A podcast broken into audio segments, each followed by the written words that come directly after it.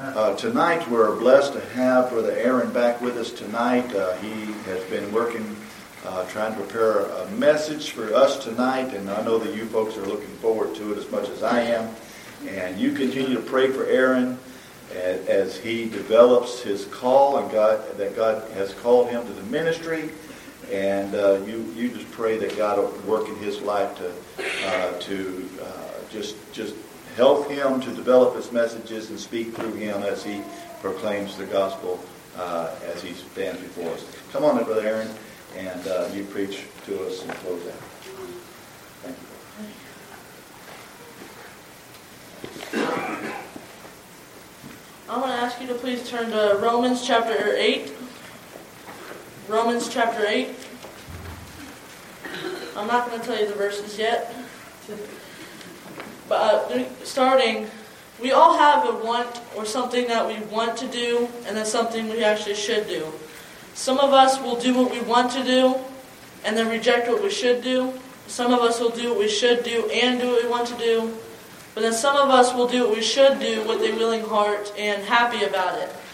I actually have a story that goes sort of along with my sermon tonight. On Friday, I had a speech class at Valencia. Some of you know I take college classes. We had speeches due on Friday that we had to do. I did mine, and then a girl that came up a few speeches before me got up in front of the whole entire class. Is a secular college. She gets up in front of the whole class and does a speech on creation versus evolution. And she used the Bible to back up her stating that creation is true and how evolution is false. She used the Bible to back it up.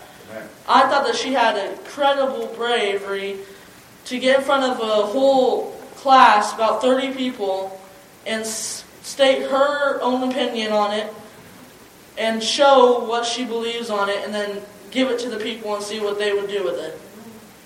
That is true bravery. She fought the flesh in this. With my my title of my sermon is "The Flesh versus Christ." The, this girl got up in front of the class, battled the flesh, holding her back most likely, telling her, "Don't do this. Do this other subject. It's going to get you probably a better grade." But she used what she had probably got laid on her heart from the Lord and did a speech on creation versus evolution and used Bible verses and facts to prove creation is true. So, going back to Romans chapter 8, we're going to begin reading in verse 1. Verse 1 says, There is therefore now no condemnation to them which are in Christ Jesus, who walk not after the flesh, but after the Spirit. For the law of the Spirit of life in Christ Jesus hath made me free from the law of sin and death. For what the law could not do, in that it was weak through the flesh, God sending his own Son in the likeness of sinful flesh, and for sin, condemned sin in the flesh, that the righteousness of the law might be fulfilled in us, who walk not after the flesh, but after the Spirit. For they that are after the flesh do mind the things of the flesh, but they that are after the Spirit, the things of the Spirit. For to be carnally minded is death, but to be spiritually minded is life and peace. Because the carnal mind is en- enmity against God, for it is not subject to the law of God, neither indeed can be. So then they that are in the flesh cannot please God, but ye are not in the flesh, but in the Spirit. If so be that the Spirit of God dwell in you. Now if any man have not the Spirit of Christ, he is none of his. And if Christ be in you, the body is dead because of sin, but the Spirit is life because of righteousness. But if the Spirit of him that raised up Jesus from the dead dwell in you, he that raised up Christ from the dead shall also quicken your mortal bodies by his Spirit that dwelleth in you. Therefore, brethren, we are debtors not to the flesh, to live after the flesh. For if you live after the flesh, ye shall die. But if you through the Spirit do mortify the deeds of your body, ye shall live. Let's pray. Heavenly Father, for today, be with everyone here and be with all the prayer requests and use this message according to your will and give me the words you would have me to say. And in Jesus' name, amen. Amen. See, the, the whole main topic that I chose from these passages of Scripture is the flesh versus Christ, or our flesh, fleshly mind, versus Christ in us. So, through verses 1 through 4, we see that Christ freed us from the flesh. He gave us the choice of freedom from the flesh. Christ bridged the gap when he died on the cross. He died our own death. When God bridged that gap, he gave us a way to be free from the bondage of the flesh and sin. God sent his son for everyone that will ever live and has lived. When Christ died, he created a way for all men to be free from sin and to have a relationship with him, and he bridged that gap that we made by our failures. We can never have this relationship with God if he had never died and bridged that gap. If Jesus had never risen from the dead, we would never be able to have that relationship with him. Christ, Christ abolished, which means to put an end to, according to dictionary.com, he abolished sin's sentence of death to us. When he, Jesus died, he abolished it, which means he put an end to sin's sentence of death. He destroyed sin's hold on us. He, that doesn't mean that we had sin had a hold of us. He destroyed the sin's hold on us, able to ability to keep it on us and He made it a way for us to have a relationship with Him. Sins really only hold on us is when we allow sin to rule our lives and to we have sin in our lives. It's the only way that sin will keep hold of us. We as Christians, saved people, should rely on the Lord to lead us away from sin and to keep us from that sin bondage and lead us wherever the Lord leads. We should live to show that the flesh has no hold on us wherever we let go. And we should show how we follow the Lord.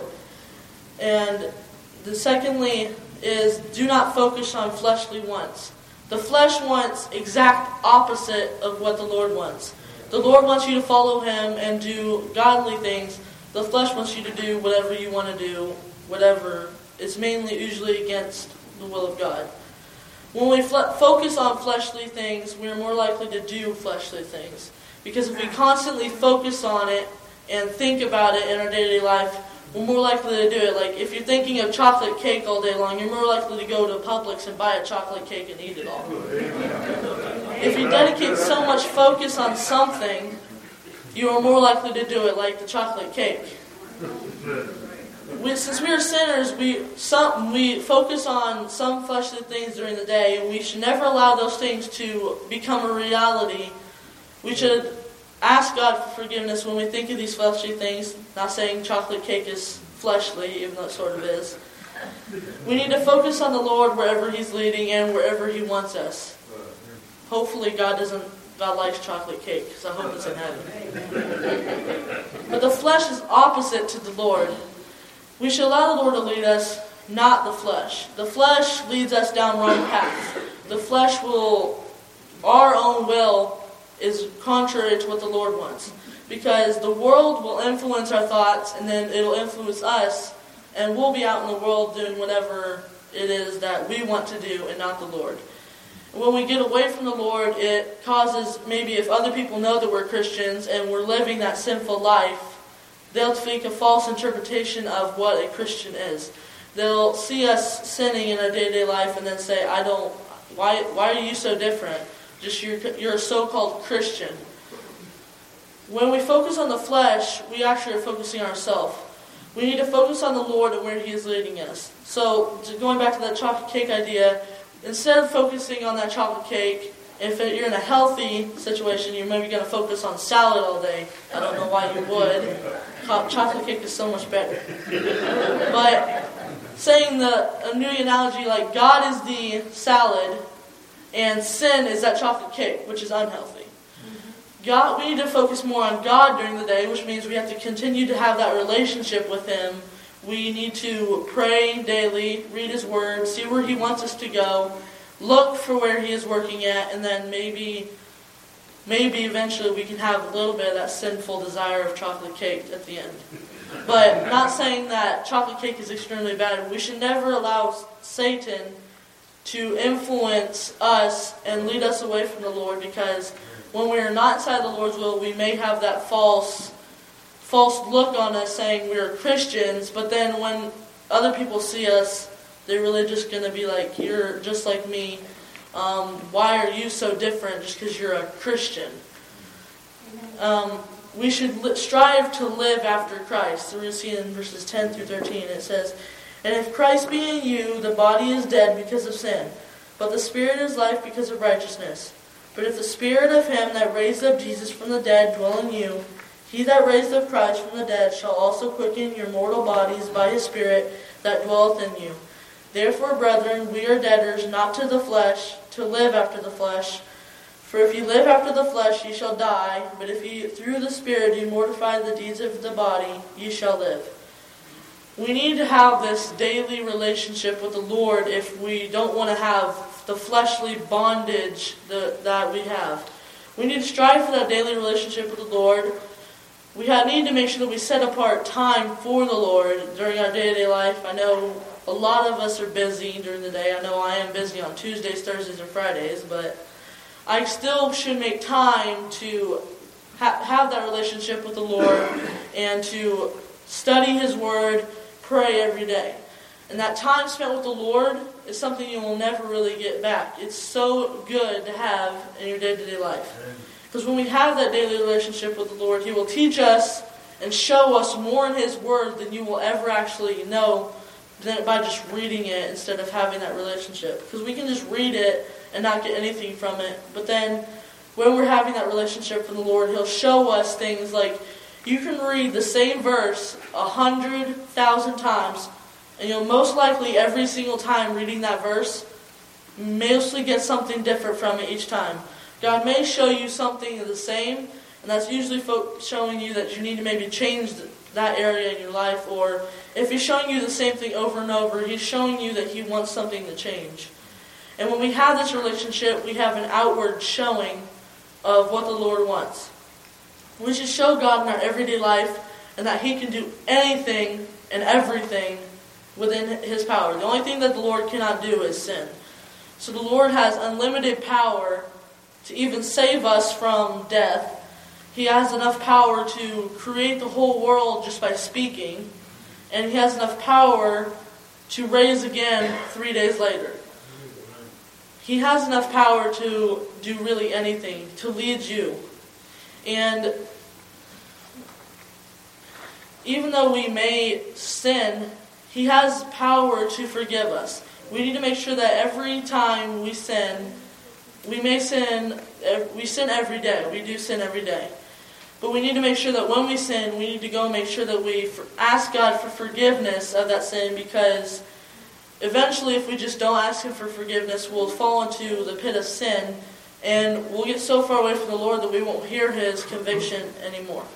And you never really want that in your life because it is not good because you're far away from the Lord and you will eventually start showing outwardly what is happening on the inside. So you may be so bad in sin, but other people will see that Christian attitude. But eventually that out the inward expressions will eventually come outward. And then those people that know you're Christian will be turned away from Christianity or maybe even be turned away from being saved because you drove them away because you did something sinful and they thought it was fine to do because you're a Christian and God you follow God. But when we show others when we show Christ, others will see what we have.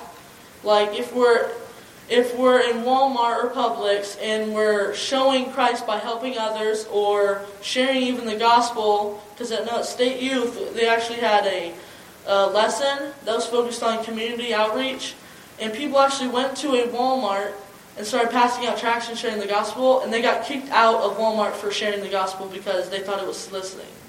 See, I want to have something happen to me like that. I want to go to, to a public place and get kicked out for sharing the gospel just because they didn't like what I was doing. Because they're not really liking what I was doing. They're not liking God at all. Because if we're sharing the gospel and other people reject it, that's a problem between them and God, not a problem with me. We need to make sure that we're sharing the gospel and not letting the flesh have hold on us. The flesh has its own will, and way Christ has his own will. So if we go to this public place and are sharing the gospel, handing out tracts, doing showing Christ in us, and we get kicked out for it, that's not our problem. They have a problem with God, and they really don't want God anywhere near them. So, in conclusion, we are all sinners, even me, I'm a sinner, but we have a free gift of salvation and a free gift out of bondage of sin. So, even you can have this too. And we, all you need to do is accept the Lord, follow Him day to day, and for all the saved people, we need to make sure that we strive for that daily relationship with the Lord and follow where He leads and look where He is leading and make sure that we are striving to have that daily relationship with the Lord and to make sure that we are reading His Bible, reading the Bible, and seeing where He is at work around us and then joining Him if it is His will.